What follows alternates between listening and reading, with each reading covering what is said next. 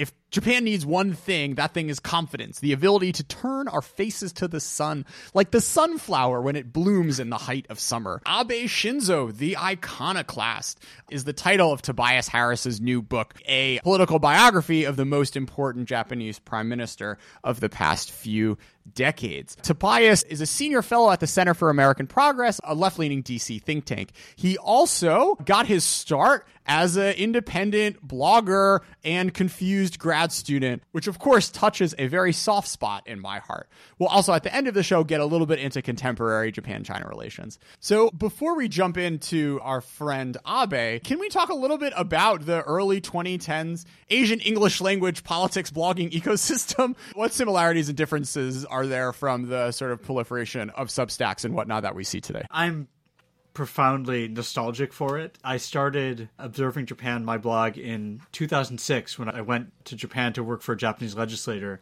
And originally, I had not even intended really to write for an audience. I just thought I was going to be in Japan. I needed to just continue to write because what I've learned is that writing is very much a muscle. You know, if, if you don't practice, if you don't keep it up, it becomes very easy to lose your edge. So I thought I was just going to keep writing. I was seeing things, you know, sort of a diary. I was reading a lot and so writing about the things I was reading.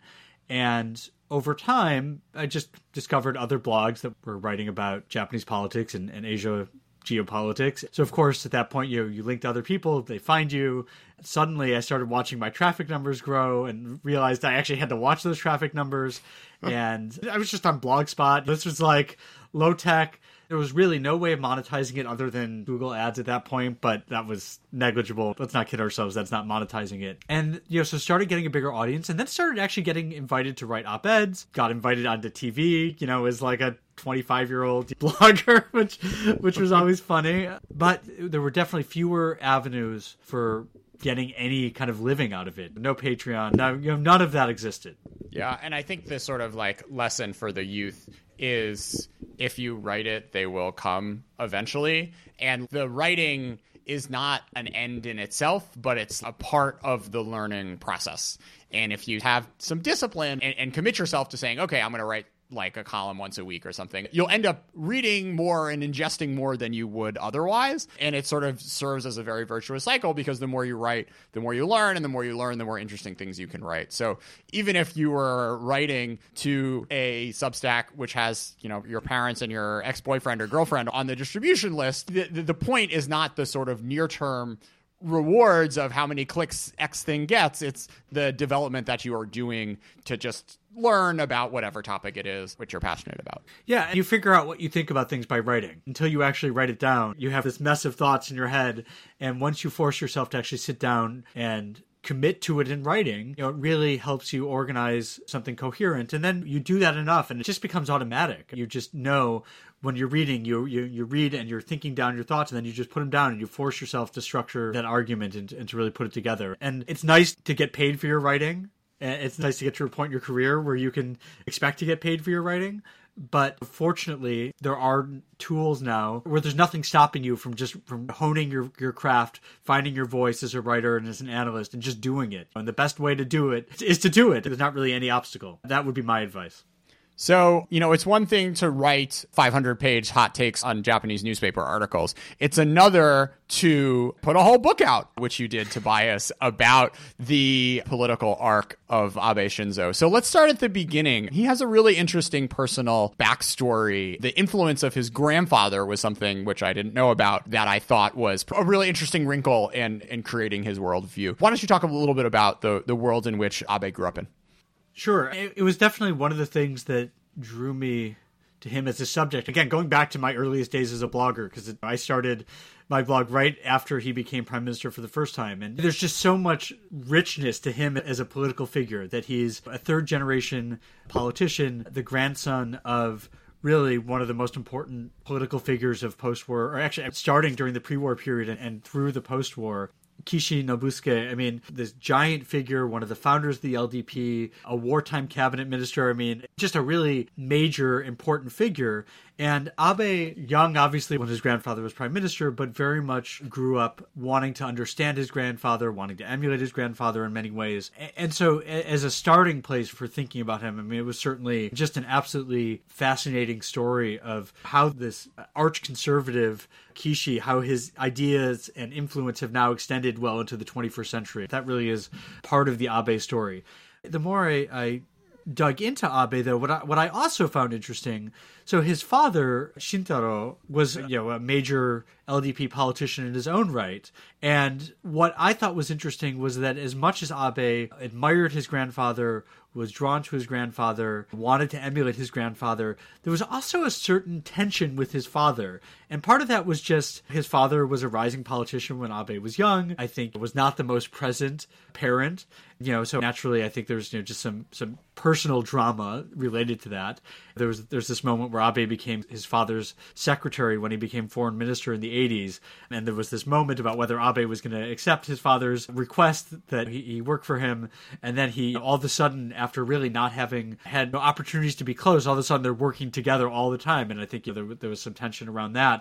So, as much as we talk about Abe's relationship with his grandfather shaping his politics, there's also I, I, think an element of rejecting his father's politics. You know, his father came to this generation of LDP politicians where they weren't particularly ideological. It was very much about the LDP maintaining power. Or, Tobias, can you do like the one minute intro? What is the LDP? Yeah. So the Liberal Democratic Party, which formed in 1955, has been the dominant party of post war Japanese politics, governing for all but roughly four years since 1955. It is a conservative party, but at different points in time, that's meant different things. It's fairly broad tent. For example, during the Cold War, the party was really divided between people who wanted Japan to be lightly armed, closely allied to the United States. They didn't want it to be a, great power again in the way that it had been before the war. Then you had people like Abe's grandfather who thought the LDP should be a proponent for a much more strident conservative nationalism, uh, remilitarized, allied to the U.S., anti communist, but not subordinate to the U.S. And so that was a main dividing line within the LDP during the Cold War. And I think Abe looked at people like his father, who came of age as the LDP was dominant during the Cold War and had come to accept this idea of a lightly armed Japan and, and really wasn't pushing very hard for that to change. I, I, think Abe looked at his father's generation and did not like the compromises they made, thought that they too easily accepted this consensus that left Japan as a subordinate partner to the United States. You know, it's it's interesting sort of because I've now had like 15 years of reading political biographies. And I remember back in high school, I was like really focused on what these guys were like in high school. And then in college, I was focused on what they were like in college. And now I'm like focused on what they were like in their first few jobs. You know, it was notable that he had a really formative moment in the 1964 Japan Olympics where he saw like a shining, optimistic, forward looking Japan, excited about the future, and, and saw that in his grandfather's mindset of like Japan being a sort of great power striding along the world and optimistic about its future, which, you know, there are a lot of dark parts of the 1930s Japan, obviously, but, you know, that flowery vision, he had a line back when he was prime minister where he said, if Japan needs one thing, that thing is confidence, the ability to turn our faces to the sun, like the sunflower when it blooms in the height of summer, which I think, as you were saying, Tobias, is very kind of discordant from the much more low key vibe, which a lot of Japanese politicians were riding on for most of the 20th century.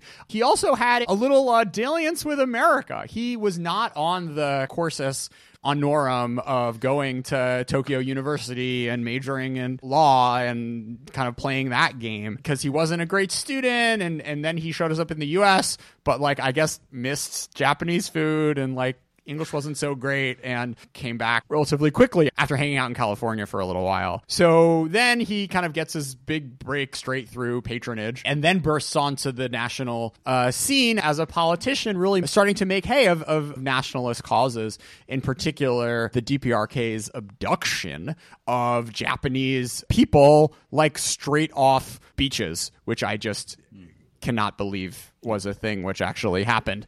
Tobias, let's give a little background about that, what was happening there, and how was this issue in particular critical to Abe's rise? Sure. So Abe, so he enters politics in 1993. His father had died in 1991. He inherits his father's seat. He inherits many of his father's allies in the LDP. His father had been very close to becoming prime minister himself and then died young. One one writer has described him as you know, the LDP's unlucky prince. Abe's father was supposed to be prime minister. He fell short, and so Abe inherits these expectations, his father's reputation, his father's clout, his father's friends and patrons. He enters politics in 1993 with all those expectations. He also enters politics at a moment where all the sort of certainties of Cold War era Japanese politics ended. So the Cold War ends. You have trade friction with the United States. The economic bubble bursts. And so, this idea of Japan as number one, or soon to be number one, Japan as this great economic model is shattered almost instantly. The LDP loses power. Actually, when Abe enters politics, the LDP loses power for the first time in 1993 to this unruly coalition. So everything for the moment had changed. And so he actually enters politics with the LDP in opposition. And all of a sudden, you have these new opportunities to question the way things had been for decades leading up to 1993. There's just more space for debating. And I think what Abe sees is a country whose confidence is shattered by the bursting of the bubble. They see just uncertainty about Japan's place in the world. They see the region changing. It's a little early and people aren't really that concerned about China as a threat, but you hear some voices looking ahead and, and seeing what China might become and thinking about some of the dangers. And I think after the 1996 Taiwan Straits crisis, I think you heard more of that. Of course, you have a crisis with North Korea right around the same time. And so there's all of a sudden, there's the region is changing around Japan. And I think you have a politician like Abe and, and a number of younger LDP politicians like him who looked at all of this and who said, it's time for Japan to change. It is time for Japan to rediscover its national strength. We don't have to be bound by the constraints on our military power that we were bound by before. We, you know, we don't have to be bound by this constitution from, from the occupation period. We can be a great power again. And so, of course, Abe looks to his grandfather and looks to his grandfather's generation and downplays some of the horrors that that generation perpetrated in Asia and said, actually, no, we should be confident again. We shouldn't be embarrassed about our past. We should be a great power again. And we shouldn't be apologizing for our history anymore either. And so, of course, you know, you had a number of culture war fights during the 90s. You had the, the 40th anniversary of the end of the war and an apology by a socialist prime minister in Japan at that point for Japan's conduct during the war. And so that became something they were pushing back against that, that part of making Japan a confident great power meant that it shouldn't be embarrassed about its past anymore. It shouldn't have to apologize. And so all of these issues were things that Abe and this young cohort of conservatives in the LDP were fighting about and were pushing for. The abductee issue was really the perfect issue for them to make this case. And so what had happened was so during the 70s and 80s, North Korea had abducted Japanese citizens from beaches and from streets of Japanese cities or for overseas in Europe, whether they ended up using them as language instructors or for various reasons. It was this crazy thing. But it was also like almost treated as this wild conspiracy that no one talked about it. The mainstream press didn't cover it. Even mainstream LDP politicians didn't want to talk about it. Was this because people didn't think it was real? Or because it was sort of politically inconvenient at the time. You also have an anecdote of some some Japanese senior politician taking money from the North Koreans in the early 90s. Like what was going on there? Well, I, I mean that was the belief that you know you had all sorts of kind of transactional foreign policy going on and the sort of long-standing debates about whether to normalize relations with North Korea and what the price would be, and were there ways that Japan could profit from that. You also had a more powerful socialist party at that point that also was interested in not being too hard on North Korea. But even within the LDP, you had politicians who saw it more about what money was there to be gained from it than justice or national strength. And, you know, yes, there were rumors, but there was a lot of pressure not to give those rumors any credence and to keep those rumors from becoming a political issue through the end of the Cold War. And there really was not any space for that to be taken seriously until the late 90s when there was more evidence, more signs that this was something legitimate. And so for people like Abe and his sort of what I call in the book the, the new conservatives around him, they saw this as this is exactly what was wrong with post-war Japan. Here is a, a foreign country is taking Japanese children from, from their families, taking them away, and the Japanese state does nothing, and instead the bureaucrats and the politicians, all they want to do is talk about what can we give North Korea? How do we, you know, bribe them, you know, to be nice to us and, and bending over backwards to make North Korea happy.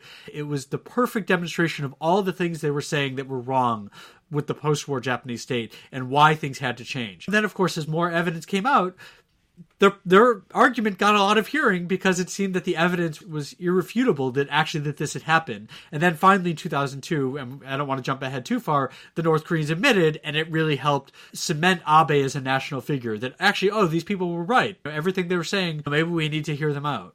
Sure. So let's let's bring us up to the first prime ministership. How did this happen, and how did it go so horribly wrong in his first turn in a leadership role? So Abe was brought into government for the first time in 2000 as a deputy chief cabinet secretary. So, not a full cab- member of the cabinet, not a policymaker or decision maker, more of an executor of policy. But it is his first position of responsibility. He's still a relatively junior politician at that point. But it did mean that he was part of the discussions around normalization with North Korea in 2002. It allowed him to make the case for a hard line on the abductees, went to directly to Prime Minister Koizumi, who was interested, talked with North Korea about normalization. And there's this episode of Abe in Pyongyang. Koizumi goes there in October 2002, and you know the North Koreans admit to the abductions. Abe had stood up and said, You have to make sure that they fess up and they apologize. And as a result of this, Abe becomes a major national figure, vindicated for his work on this issue. And as a result, Koizumi, when he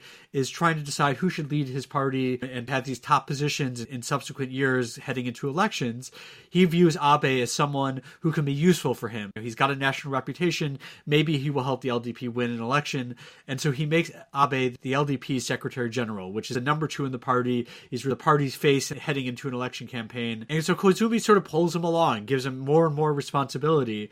And then by the time Koizumi is leaving office in 2006, his term is coming to an end. Abe becomes almost inevitable as the successor. He's this popular figure. He will be able to carry on Koizumi's work. Koizumi had had this kind of rock star quality. He had won an enormous victory in 2005.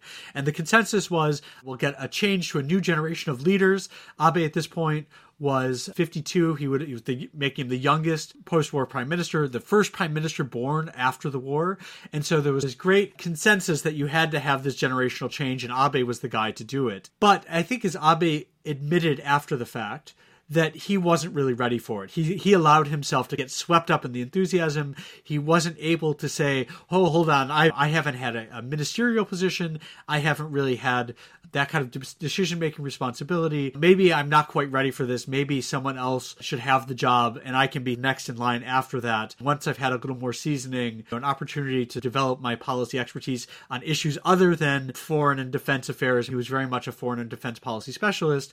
But in 2006, the public most of all was really interested in economic issues, growing inequality. He admitted at the time that he didn't have that kind of expertise. And so he, he just was not ready for the job yet.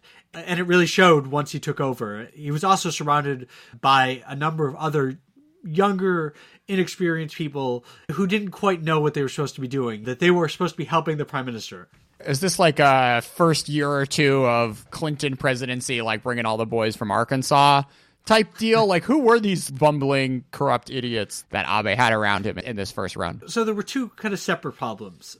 One, was that the prime minister's office over the last several decades has more power to staff his office with his own people and the people he picked were sort of his fellow ideologues they were younger they were ambitious for themselves and I, I, think they weren't really putting Abe's interests first. And so they spent a lot of time fighting amongst themselves. They weren't really ever able to get on the same page. The messaging was poor. It was just kind of a fiasco. No one was really prepared to work for Abe and to protect Abe. A separate problem was that I think because Abe was relatively junior, he didn't have as much control over his cabinet appointments as he might have wanted. And so he ended up, I think, getting saddled with just these, you know, kind of older politicians who had done their time and, and deserved cabinet posts.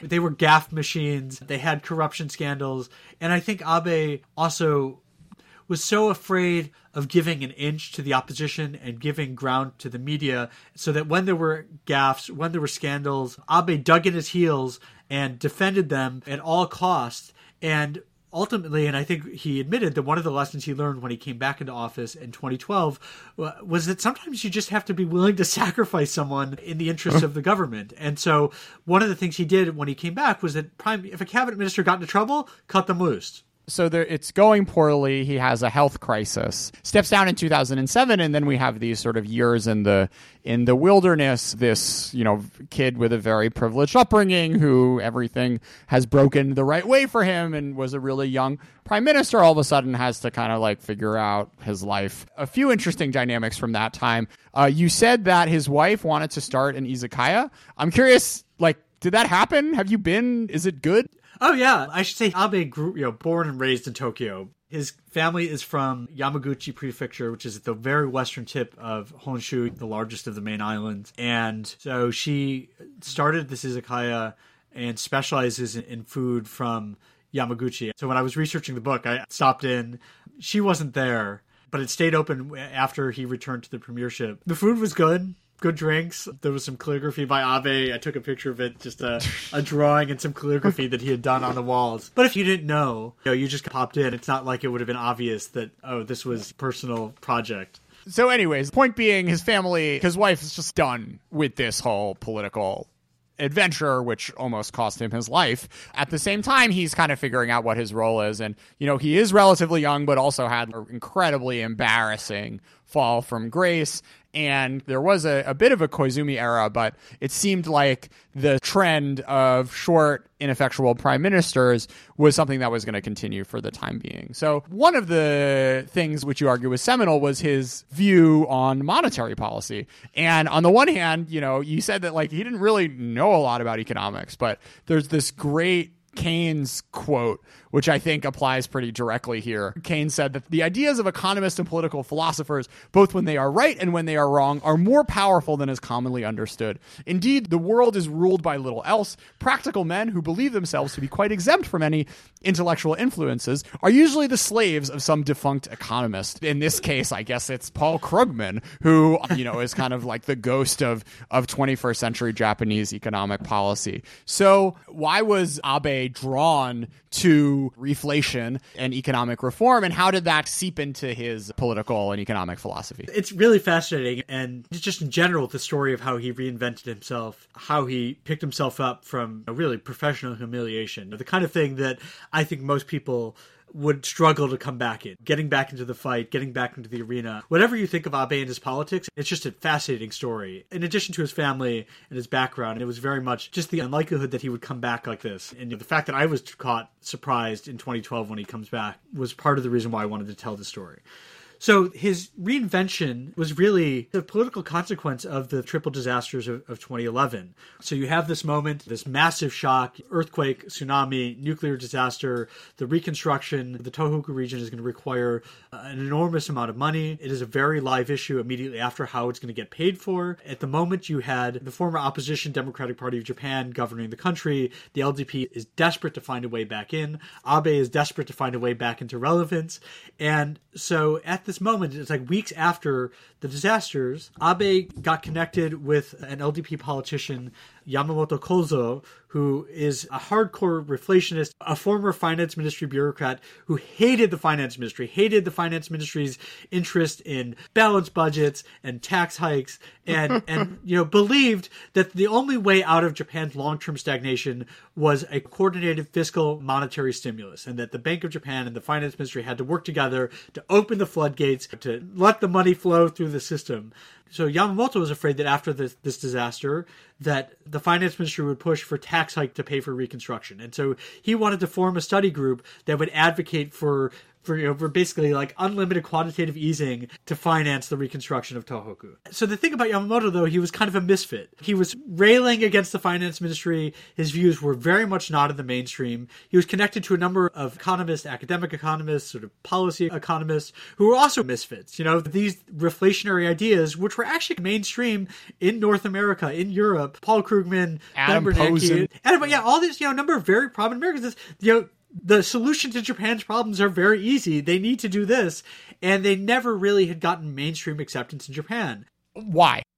You know, it's the power of the Bank of Japan's establishment that viewed itself as the guardian of sound money. The finance ministry believing that it had to defend the budget and to prevent uh, a run up of large deficits, and of course was horrified by the budget deficits that were run up during the 90s and, and 2000s. And both of those establishments were very powerful and, and backed by the business establishment.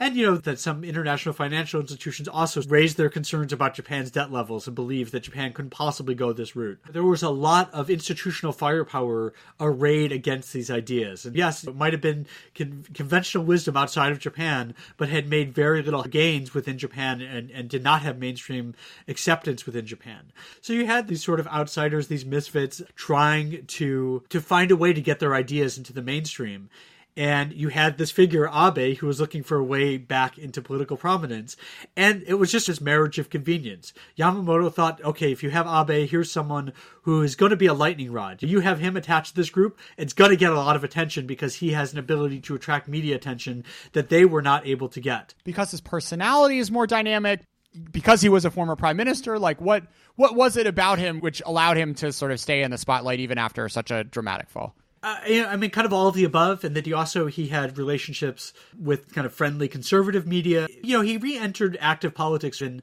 2008, 2009. Was still basically the leader of the LDP's kind of right wing, and was seen as that. So therefore, when he gave speeches, when he took foreign trips, when he met with foreign officials, all of that attracted attention. Also, at that time, he actually had a column in an evening daily tabloid, and so you know he had a big platform. Basically, a blogger. yeah, sort of. And actually, this was actually at this time there was a ton of Japanese political blogging at this point. You know, every Diet member had to have his blog. It was a great, it was a great time. You know, it was a, uh, which was also actually it was a great time to be a Japanese political commentator because there was so much material they were writing about so much so it was great i loved it so you had i mean this guy with a really big platform what he said was going to get a lot of attention and to be relevant and to ever have another shot to run for the premiership, he knew he had to be a, a, more complete politician. He had to round out his image. He couldn't just be Abe the defense hawk. He couldn't just be Abe the guy who wanted the constitution revised. He had to have sort of economic policy chops that he just did not have the first time around. And so Yamamoto basically set up like tutoring sessions for him with these advocates of reflation and they taught him what he needed to know. And abe took to it and i mentioned in the book he had this column that he was writing and at first it was all about how bad the democratic party of japan was they're incompetent they're caving to china all of that. And then frequently he's writing about these monetary policy topics. And and, and again i write this in the book you know that, that marries it to his vision of a strong japan. And, and, that this is part of the idea of japan's national revival that it's not just about military strength it's not just about historical revisionism to be proud of japan's past. It's also you know he has to have a credible program to revive japan's economy. Yeah no i mean the, the sort of make japan great again thread of right. this was clearly something that really excited him. And I don't want to do too much of this, but the Trump Abe parallels are interesting because there are parts of their ideologies which which echo each other, but there's a lot which Abe was able to bring to the table in terms of a positive vision for economic development as opposed to just like I guess trade wars and tax cuts for corporations and the sort of like nationalism which is paired with a global vision for Japan which is not something which Trump was really into at all though we'll we'll, we'll get to that we'll get to that a little later so Suga also makes his appearance of course prime minister as like a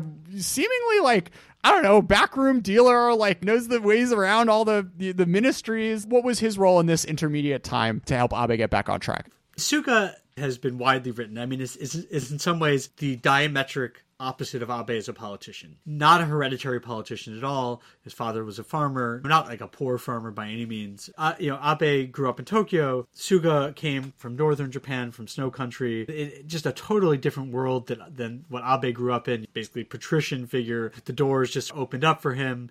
Um, Suga meanwhile had to work his way up into politics entered as a secretary for an LDP member from Yokohama, worked in that job for an extraordinarily long period of time, which gave him a number of relationships both within Yokohama and Yokohama politics and then within the LDP at the national level as well.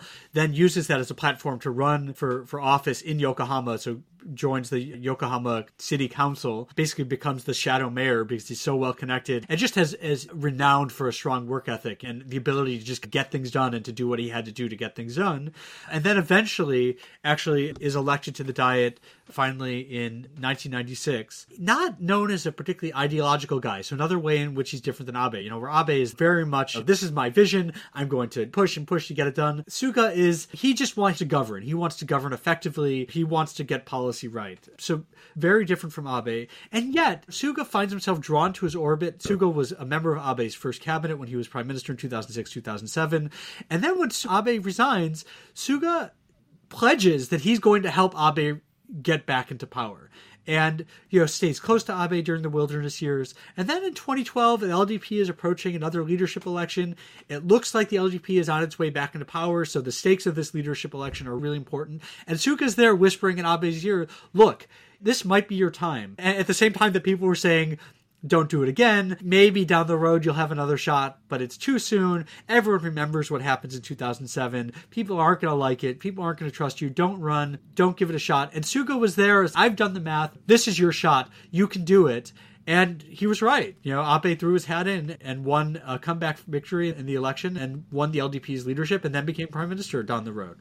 So the other thing which Suga did in the early years of the first Abe administration was clearly tell him to get a handle on the bureaucracy. And you know, reading a lot of political biographies like the, the smart ones, when they come in, try to reform the civil service to make sure that they'll do what they want to do, especially if they have kind of big ambitions to change the way these bureaucracies work. So, so maybe first off, Tobias, what was the traditional relationship between these ministries and the elected leadership, and, and why was that frustrating? Before we get into Abe's reforms, that's a deep history. Um, we got time. I love these. You know, we, th- those are awesome books. Everyone should read. Uh, what's the, what's the book everyone reads? The MITI book. Oh, uh, MITI and the Japanese Miracle. Yeah, Chalmers Johnson. It's a classic. Absolutely must read. So the Japanese bureaucracy emerged from World War II basically unreformed. The U.S. occupation moves in, realizes they need some help governing this country that they're now suddenly responsible for. With some exceptions, then the bureaucracy basically survives the war and retains a lot of power, uh, a lot of power over the private sector, a lot of influence over how decision making works, and then basically governs with the LDP sort of in partnership. This is not, you know, the politicians telling the bureaucrats what to do. This is very much bureaucrats influencing what the politicians want to do. Chalmers Johnson's phrase elsewhere is that the politicians reigned and the bureaucrats ruled. That was the story of how Japan was governed for much of the Cold War period. Again, coming back to 1993 and, and the post Cold War period in Japanese politics, this was one of the things that as the Cold War ended, as people looked at the, the Cold War era system, that what was called the 1955 system after the year the LDP was first elected or, or, first formed,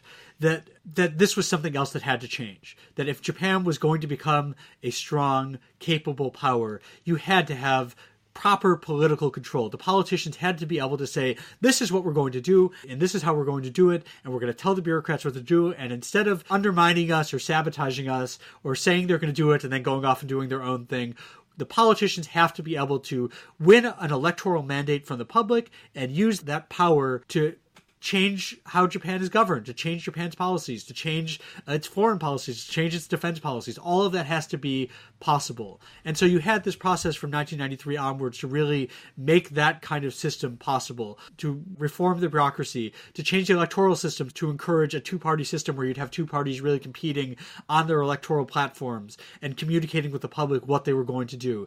And and so one after the other, you know, two steps forward, one step back, and and this process built up and, and what you did get over time was the prime minister's office becoming much stronger a lot more formal power a lot more informal power and that power was gained at the expense of the bureaucracy and at the expense of the ruling party so tobias what couldn't prime ministers do during the 1955 system, the prime minister didn't exactly have control over budgets. The finance ministry made sure you had to have a very tight grip on how budgets were made. The prime minister also had to contend with his own party, and the LDP had what were called bukai, which are you know, like these sort of policy groups that worked with the bureaucracy behind the prime minister's back, oftentimes to get pork barrel spending, to get earmarks and pet projects through. This, this idea that the prime minister would be able to just say, "This is what policy is going to be," and everyone would follow, that was not what happened. It was very much a lot of scheming. The prime minister, because of how the LDP worked, often couldn't really choose members of his own cabinet. He often had to consider what the factions wanted, and so you had this factional balance.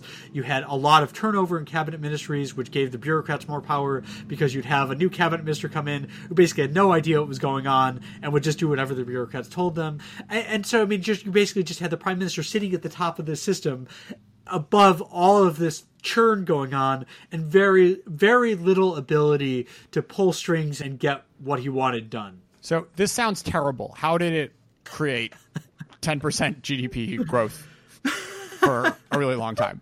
I mean, to some extent, the high speed growth earlier in the post war period, some of that was just low hanging fruit. Some of that was you had a lot of reconstruction to do, so you just build stuff. A lot of that was the population's growing, so more people means more growth. Part of it was that you had deliberate policy choices to capital intensive growth and really accumulating resources, investing those proceeds. Part of it was the period of time that you had capital controls, you had a favorable relationship with the United States that really gave Japan a market for its exports. All of that kind of worked together to create the conditions for high speed growth. And I think just it worked. And in fact, the saying during the Cold War era was that Japan had a first rate economy and third rate politics. And that ended up just being fine for everyone. That, you know, that, okay, you know, so we're subordinate to the United States.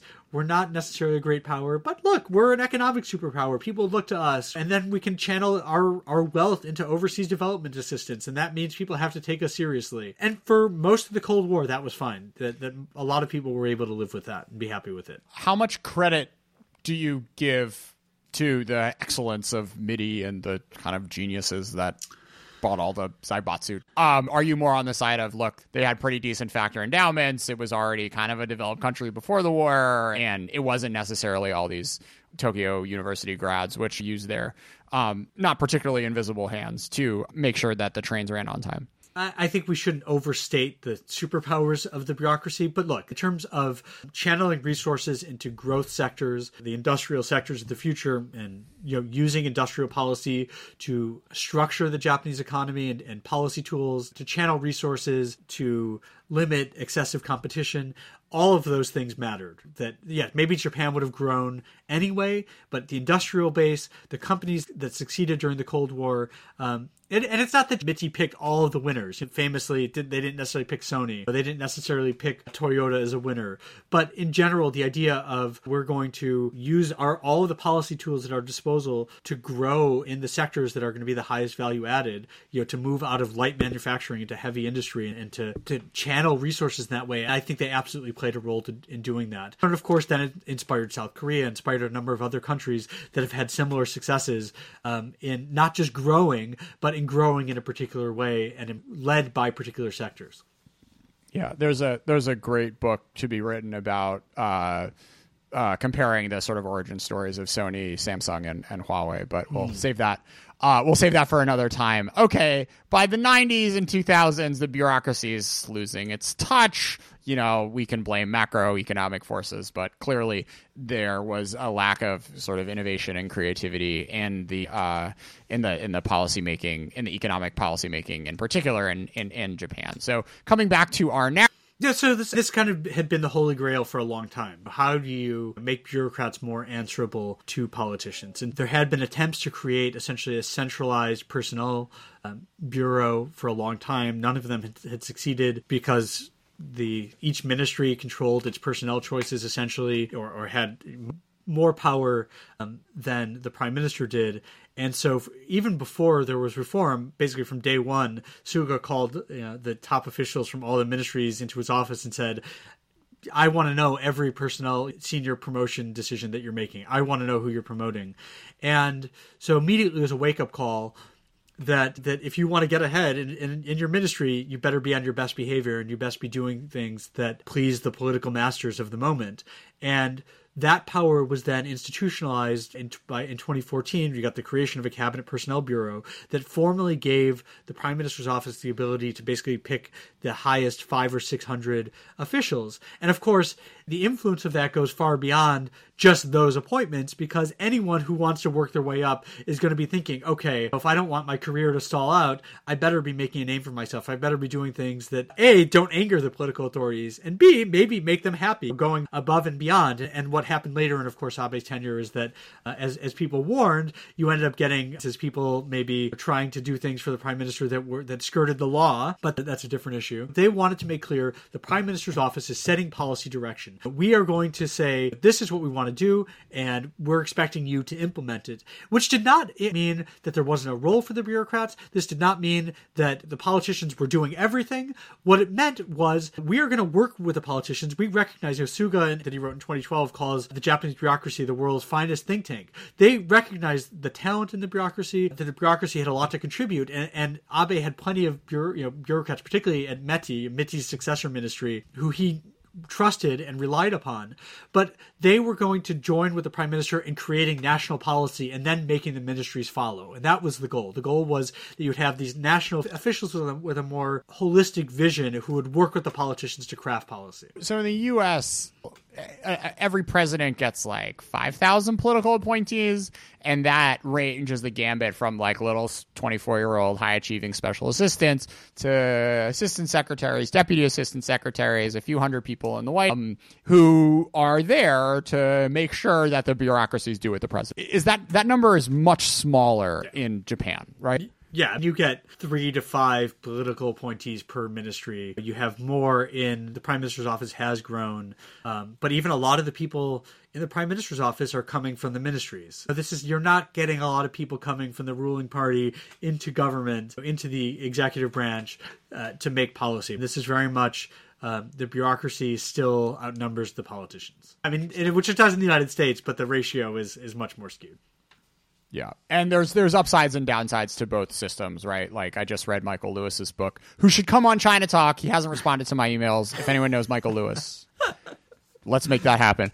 Um, but you know, his whole thing was like the the sort of politicization of uh, you know pandemic response was incredibly detrimental to what all of us have had to live through over the course of over the course of 2020 and, and, and 2021. Um, you know, there there are upsides and downsides to having elected officials have more control over your bureaucracies, but um, Abe uh, clearly was able to swing the pendulum a little back more toward elected uh, control of elected officials other reforms uh, created his own NSC, National Security Council, which I thought was which I thought was particularly interesting. What else? What else do you want to highlight in in the uh, in the uh, domestic political agenda that Abe brought to the fore? Yeah, the, uh, when you when it comes to the NSC, and I think one project that Abe had been pursuing, and Abe and other conservatives have been pursuing for a while, as part of um, what Abe in 2006 called, you know, leaving behind the, the post-war regime, was creating what you might call a, a a proper national security state. That Japan had not had that during the Cold War due to restraints on its armed forces. That it, didn't it like have, didn't doesn't have classifications. Like there's no secrets. It it had a very leak prone secret system. It still doesn't really have like a proper like a full blown U.S. style classification system in the same way. This might be for the best, honestly. Like. Uh, yeah, that's and I say this all all of this with I, I'm describing. I'm not necessarily judging, and I think in some ways, sort of the quaintness of Japan's lack of a national security state um, is charming. I guess you can say. I mean, but the point is that, that during the during the Cold War era, they did not have a full blown national security state. A strong emphasis on civilian control, recognizing Japan's history during the war. It did not have a full defense ministry. It had a defense agency which was directly under the prime minister, and there was several layers like of deeply not cool uh, several layers of civilian control separating uniformed officers from civilian from the prime minister. So this is not uh, you're not seeing people with uniforms running around, and there were strong norms. Report supposedly the people looked down on the SDF, the self defense forces, so much that when SDF personnel were off base, they would change out of their uniforms into civies because they didn't want to be seen in uniform and have people attack them. Just very what political scientist Tom Berger's called a, a culture of anti-militarism that that characterized Japan during uh, the Cold War period. Now, the conservatives after the Cold War really wanted to change that. They wanted the institutions of a national security state, which meant a defense ministry, which Abe created when he became was first prime minister, created in 2007, creating a national security council when he came back, uh, a state secrets law, so strengthening the protection of state secrets, particularly in the def- in defense and foreign policy, but also in some other areas. All of that is part. It's and the critics said this is all just about going back to pre-war Japan, and I, I don't think it's that, but it is creating a, a, national security establishment that Japan has not had since 1945, um, and, and that is what all many of these changes have amounted to. So so that that's what those reforms have been have been aimed at accomplishing. The other area I think domestic policies that worth considering is one of the first things he did was regime change at the Bank of Japan. One of Abe's early decisions that he was going to have to make was how to fill a vacancy uh, at the top of the Bank of Japan. So he was going to have to name a governor and, and two deputy governors. And so, of course, his reflationary uh, his reflationist advisors were saying this is you need someone who's politically re- reliable, someone who's committed to these ideas, who's going to be who's going to carry out your political will. You want to do the three arrows, you want coordinated uh, fiscal and monetary expansion. You need someone reliable who's going to signal that the Bank of Japan is not going to do the same failed policies of the past. It's going to try something new. This belief in a regime shift, and he, he thought hard about it. There was a long list that was progressively narrowed down, and he ended up picking the current governor Kuroda Haruhiko, who was not anyone's first choice, really. He's a former ministry official, so already suspect. He had been at the, the Asian Development Bank, so not necessarily someone who they thought would be the best choice. There was some speculation that it would be one of his one of these reflationist economists who would who would get the job. Although that would be a very unconventional pick for for Japan, where the Bank of Japan governorship has really alternated between former high-ranking BOJ officials and former high-ranking Ministry of Finance officials, and they usually alternate. But you ended up getting Kuroda. He ended up being exactly what Abe wanted for the job. He you know was committed to reflationism and did carry out the kind of regime shift that they needed at the Bank of Japan. So that was really the other important change early on. Yeah, I mean, then we have the bazooka. We have yep. you know negative interest rates with a you know guess uh, somewhat mixed bag. But the but the fact that he was able to sort of push this reform through is is really remarkable. So, w- w- what's your take, Tobias, on the legacy of um of the uh, the monetary policy? Look, Japan has not gotten anywhere near the 2% uh, inflation target that they announced in 2013. They have tried, it has, as you rattled off, it has been a, a lot of different policy experiments. I think it goes to show um, that actually the reflationists were wrong. They had told Abe that, that you know, true, uh, truly uh, innovative, unconventional monetary policy hadn't been tried, and that if you tried that, it would enable Japan to break free from long term stagnation. They rejected the belief of, of Kuroda's predecessor, uh, Mr. Shirakawa, uh, that that you know monetary policy can only do so much.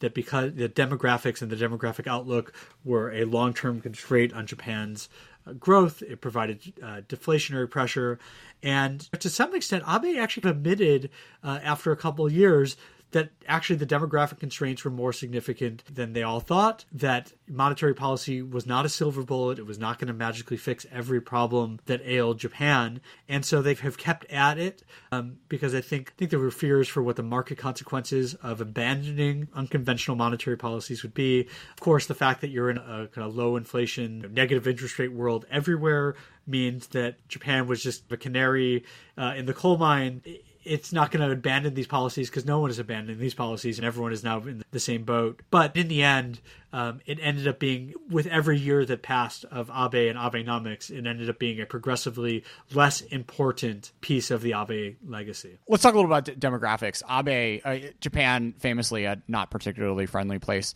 For um, for instance, um, this was something that he was he was uh, guest worker guest worker programs and whatnot. Tobias, what were the politics around around letting more foreigners into the country uh, to, to to boost up to boost the labor pool, as well as other reforms he was trying, um, you know, bring more women into the workforce and, and have elderly continue to work for. I think there was a, a recognition when we talk about the, the third arrow. This is a great the great hope of, of Abenomics that you'd have uh, a burst of monetary and fiscal stimulus, and then it would clear the way for reform in other areas.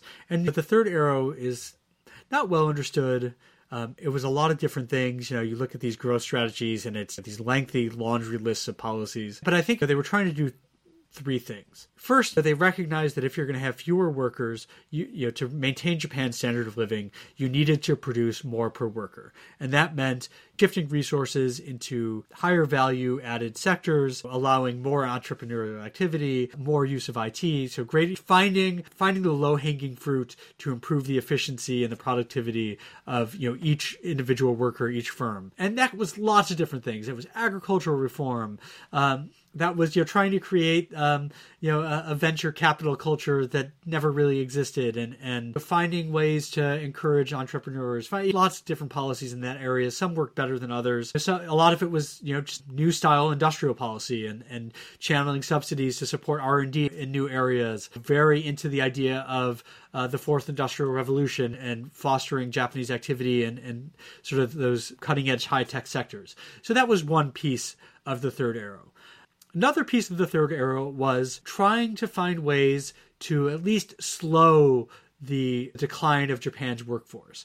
And that meant a few things. That meant finding ways to encourage retirees to re enter the workforce in productive ways so that, that you slow the kind of leak of workers out of the labor force at the upper end. A lot of it was womenomics was how do you know how do you keep women in the workforce? How do you defeat what's called the M curve, where you have women in the workforce and they drop out to start families, and then maybe they come back in, and then they go back out, and then they go back in. You know this kind of in and out. But how do you find ways to keep women in the workforce for longer? So you have you have this kind of untapped pool of workers um, who can again make up for these older workers who are retiring and leaving the workforce. Also, part of that was foreign work. How do you have foreign workers? Is that a pool that you can include in the labor force again to make up for these departing workers? And part of that was building on existing guest worker basically informal guest worker, what were called kind of foreign technical trainee programs. These, this program was rife with abuse. It really needed a lot of work, a lot more oversight, a lot more attention paid to it.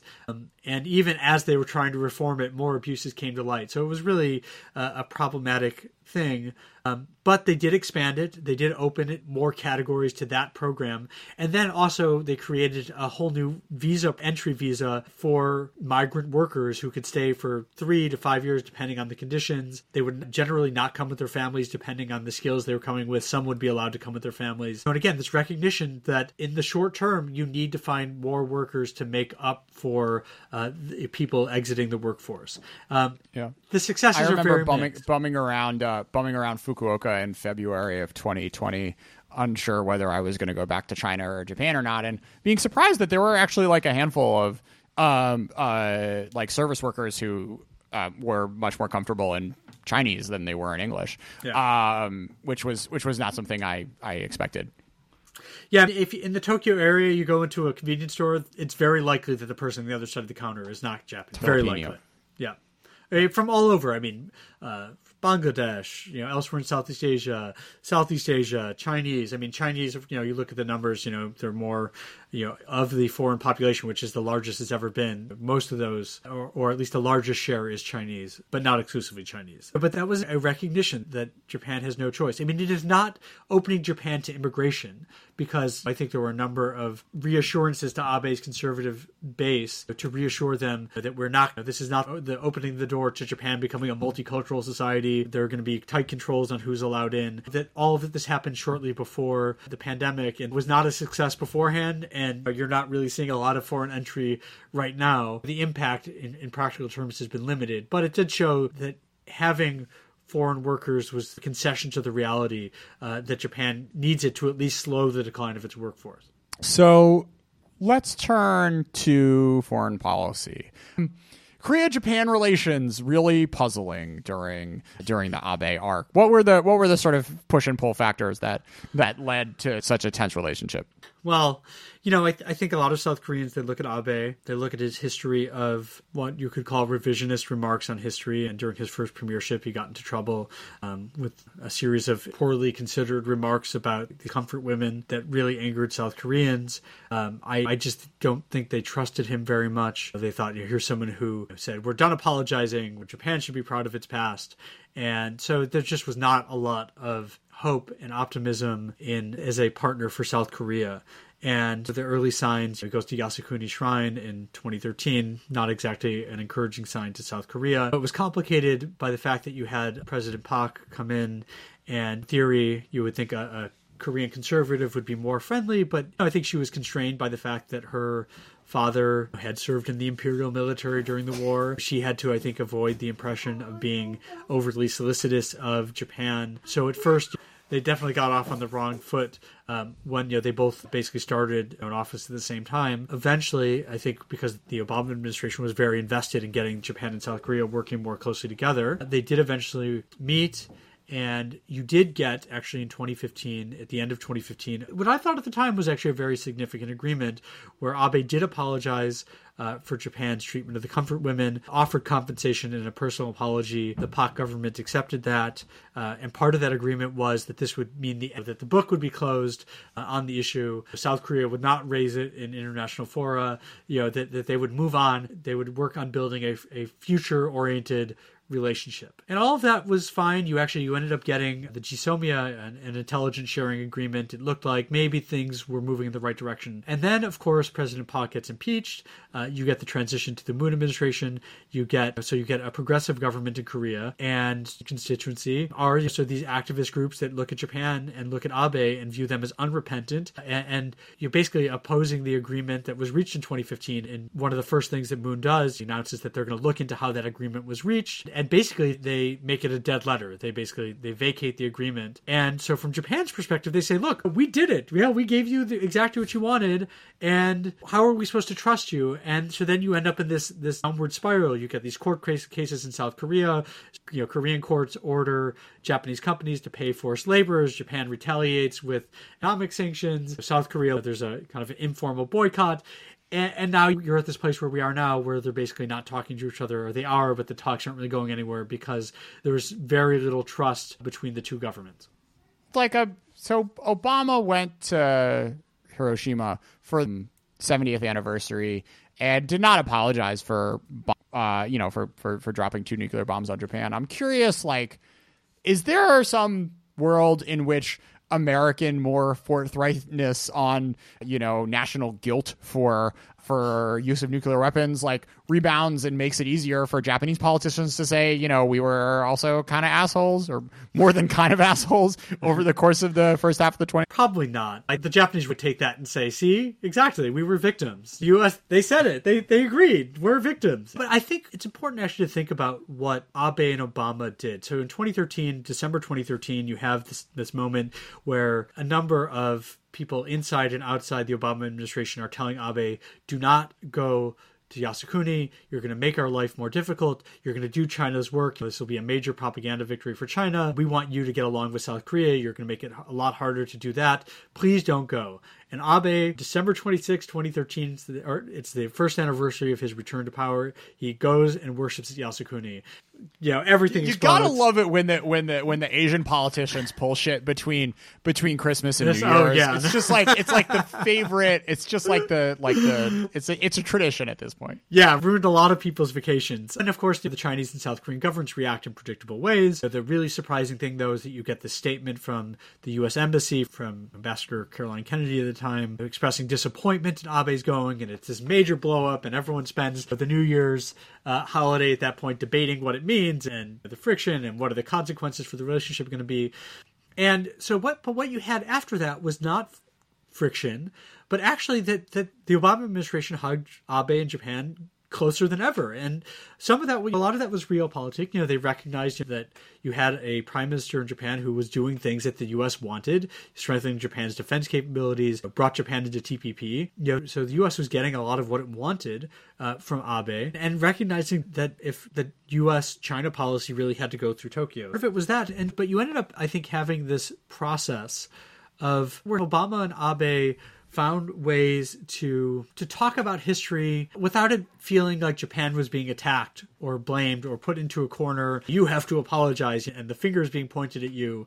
To try to get Japan to talk about to get Abe to talk about Japan's past in forthright ways and, and, frank ways, but without it being like you have to apologize. That the apology has to have these words in it, and if you don't do that, it means you're a bad actor. What happened? Joseph Abe went to, to Canberra in 2014 and gives a speech at the Australian Parliament. You're talking about Japan's wartime past with Australia. Goes to Washington in in 2015, joint session speech to the joint session of Congress. Also with themes about historical reconciliation. You know, you, so so you know, just again talking you know with remorse about Japan's past. Abe meets with uh, American POWs, tries to express his remorse for their treatment at the hands of, of the Imperial Japanese military. You had actually as part of that kind of I actually got this was actually neat. I actually got to tag along, but when Abe went to Washington in the spring of 2015, he actually given a, a private tour of the the Holocaust Museum, and oh, so wow. I, I like tagging along with his entourage and watching that tour. Just a, a conscious effort to not think about history and his historical reconciliation as blaming and shaming, but but still trying to do forthright reckoning. And I think Obama going to Hiroshima was very much part of that. You know, and Obama, I think, had early on expressed an interest, you know, as part of his desire uh, to promote nuclear zero globally. You know, the stars aligned in 2016 and, and, the Abe government wanted to, to encourage that as well. And Abe Obama goes to, to Hiroshima, you know, does not apologize, but he gives this eloquent speech, which reckoning with what the U.S. did and what what happened there, and, and the U.S. in the advent, in the advent of the nuclear era, and really reckoning and grappling with America's use of force even during his presidency. And so it's, it's just we're not gonna we're not gonna apologize. We're not gonna. It's not about blaming and shaming, but we are gonna try to be honest about this. And of course, at the very end of Obama's presidency you get this moment where they go to Pearl Harbor together weeks before Trump becomes president, where this final act and they both give speeches that's almost like the the senior thesis of this multi-year process of historical reckoning and, and you know trying to face up you know this these issues forthrightly. Now, to be sure, it's notable that you get this kind of process with Australia and with the United States, but not with South Korea. It's not, Abe is not going to these lengths when it comes to South Korea. And so it, it is not a complete process. It would have been nice to see the same thing happen. It didn't. Part of that is is that I don't think the South Koreans would be satisfied with something like that. I think they're still very much in the um, blaming and shaming, and, and we need more you know, not that they're looking, not that they expect, you know, compensation is going to make things whole by any means. And this is not about the money, but it is about the symbolism. And so that kind of process probably wouldn't work with the South Koreans in the first place. But you did not see that effort. You got the 2015 Comfort Women Agreement, but it, not much more than that. Let's do Japan China relations 2013 to pre pandemic. Abe, when, he, when he's engineering his comeback, you know, as much of his, his comeback was not just about reflation and economic stagnation. It was also very much about the Democratic Party of Japan in power got pushed around by China, did not stand up for Japan, particularly in the dispute around the Taku Diaoyu Islands in the East China Sea, and that Japan needed a leader who was going to stand up to China and be strong and firm uh, and not cave and you had these incidents the, the collision between a Coast Guard vessel and a, and a Chinese fishing boat in 2010. Um, you had China's response to uh, Japan nationalization of the of the islands uh, in 2012, and all of that showed that we can't trust the Democratic Party of Japan in power. The LDP needs to come back, and you need a leader like me who's going to stand up for Japan and is going to have you know going to build up Japan's military. It's going to strengthen deterrence in the East China Sea, which also included going to the U.S. and seeking reassurance from the Obama administration that the security treaty applied to the islands. And, and so Abe spent the first several years doing that, and and also just ratcheted up the rhetoric. Right, you had this moment in 2014 where Abe goes to Davos and says that this is reminiscent of the arms races between uh, Britain and Germany before World War One, and of course everyone's thinking about the anniversary of, of the hundredth anniversary of World War One, and, and, it gets everyone uh, worked up, and then you get this war of world, words, and the China is is Voldemort, or or China calls Japan Voldemort, and Yasukuni Shrine is is a Horcrux. This very like bizarre, oh, this bizarre war of words between the Japanese and Chinese ambassadors in the UK, um, naturally, and so for the first several years things are very tense between Japan and China China. There's not a lot of communication. You have this famous picture of Abe and Xi meeting for the first time. They're not even looking at each other, and is like holding Abe's hand limply. It's like a like a five day old like fish or you know something like that. and and so that that really had been the story for the first several years, but it really was in early 2017 that the, the winds shifted. I think some of this is a response to the fact that you had, you know, I think anxieties about the, the Trump administration, what the Trump administration would mean for Japan, what it would mean for the global trading order, and, and both China and Japan being countries that benefited from that. And so it was really on that basis that they started drawing together. And cautiously uh, the beginnings of discussions, and, and really that began with Belt and Road Forum in 2017. Abe sends a, kind of his personal envoys, his private secretary and LDP Secretary General Nikai, who has very deep ties to China, the Chinese leadership.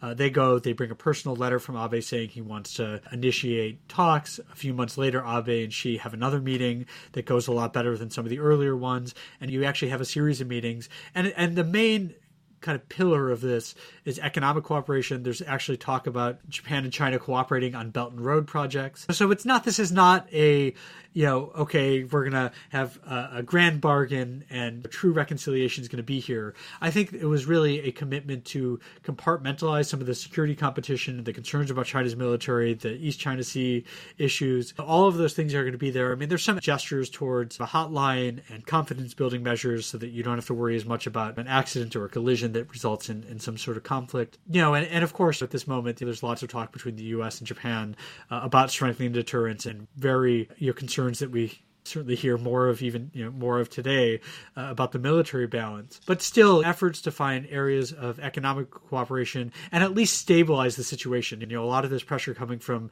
corporate japan in particular which has a big footprint in china and is, and is worried about the impact that, that politics and security could have on the economic relationship. You you recently wrote a piece for uh, Foreign Affairs talking about the surprising strength of Chinese Japanese ties. Um, what are those sort of connective tissues which American leaning is not likely to break anytime soon? Well, you know, so again, it's this tightrope walk between the security alliance with the United States, and I mean the security alliance, the cultural relationships, the person, interpersonal relations, the political relations. I mean, the, I mean, of course, the, I mean, the U.S.-Japan relationship is incredibly dense as well, but the, the Japan-China relationship, since they normalized ties in the late '70s, is also very dense. They're major trading partners. Japan has uh, large amounts of investment uh, in China. And not just in terms of the absolute amount of money, but just lots of companies, right? Lots of companies that have been on the ground in China with their people in China for a very long period of time. They have relationships with their host communities that go back a long way.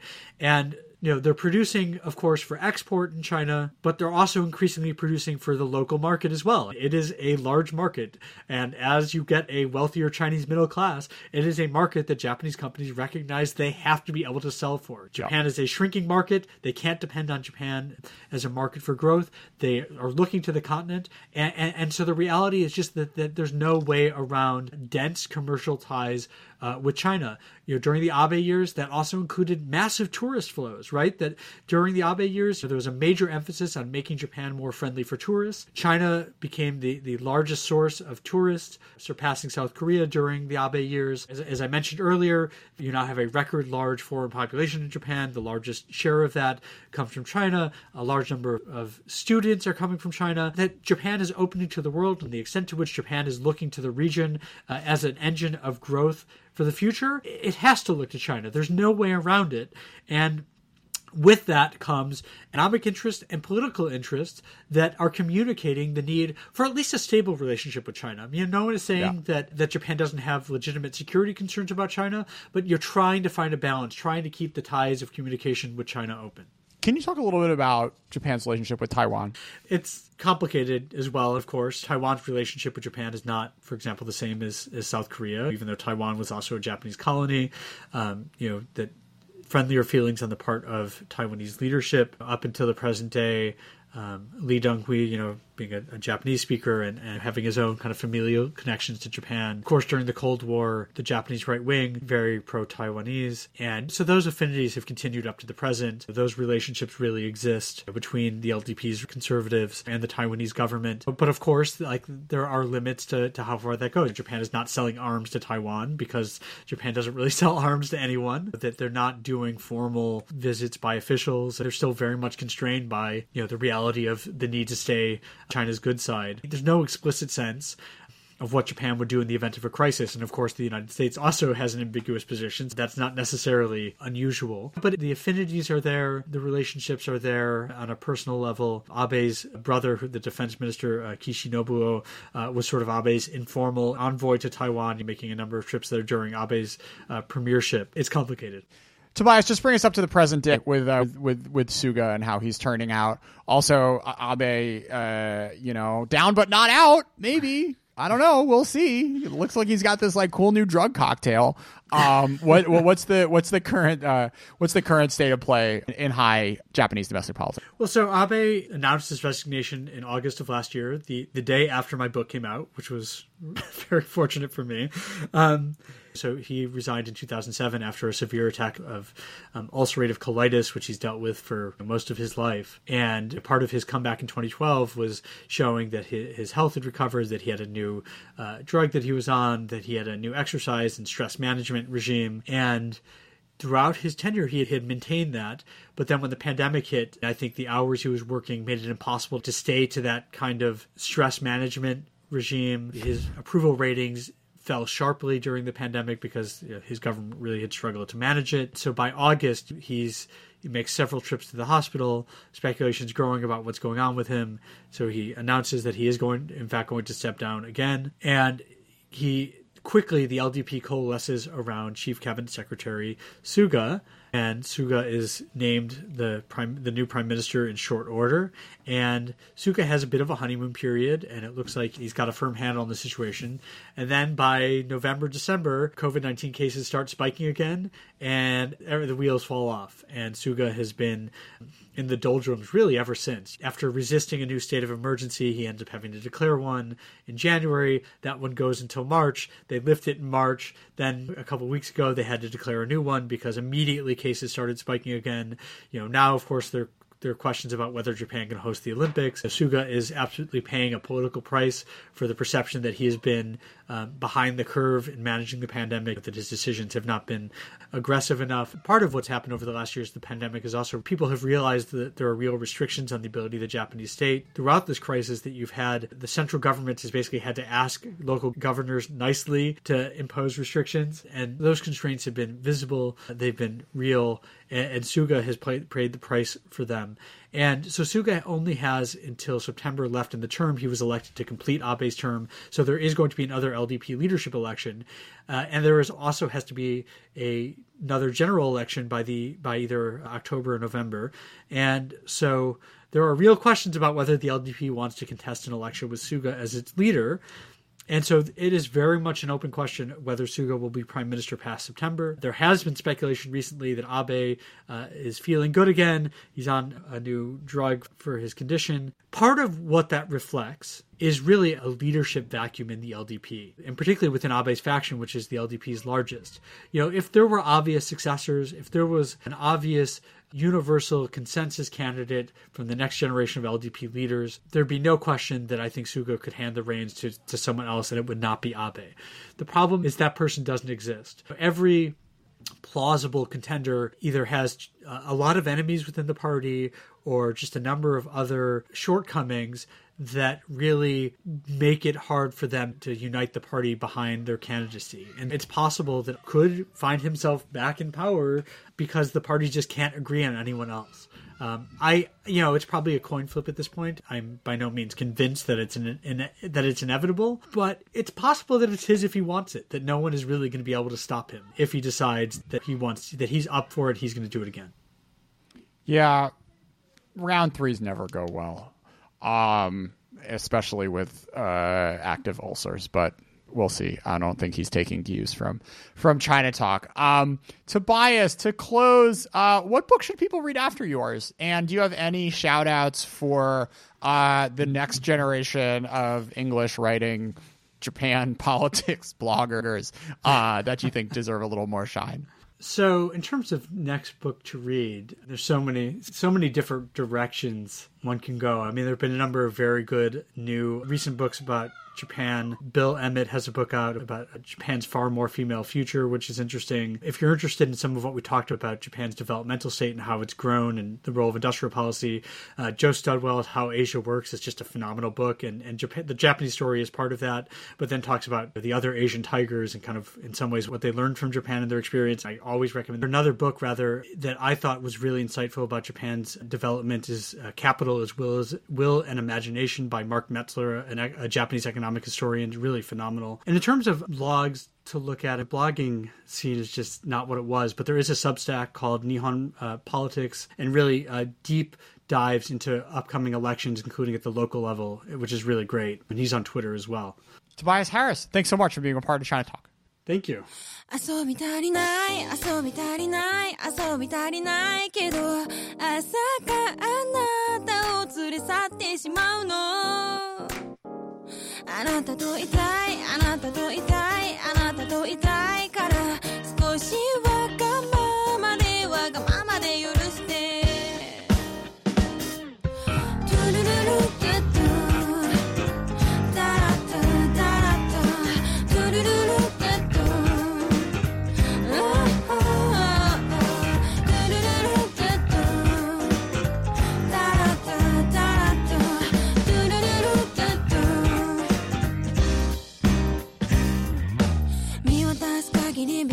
明かりでやったのは確かあの辺り二人見下ろす街に訪れた夜の合図が黒く染めてゆくねえ缶ビールでも飲もうよで二人また歩き出す眩しいくらいがちょうどいいよねみんなクルージタイム街の BGM 揺らすからだ君とアップサイダウンタイミング合わせてゆらりゆらり揺れる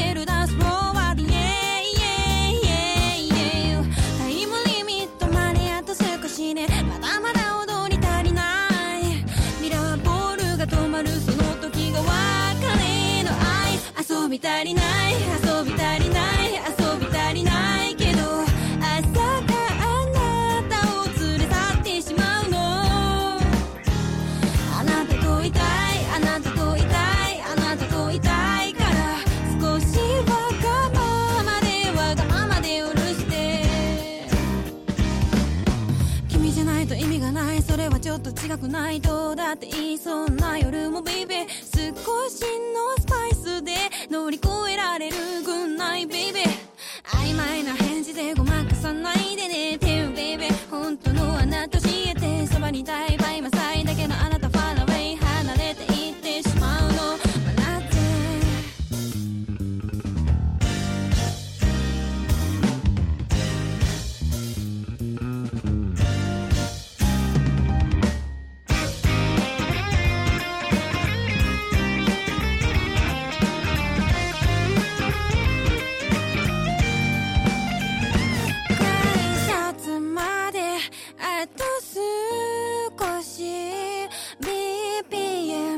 として少しだけでも赤信号で止まる足音。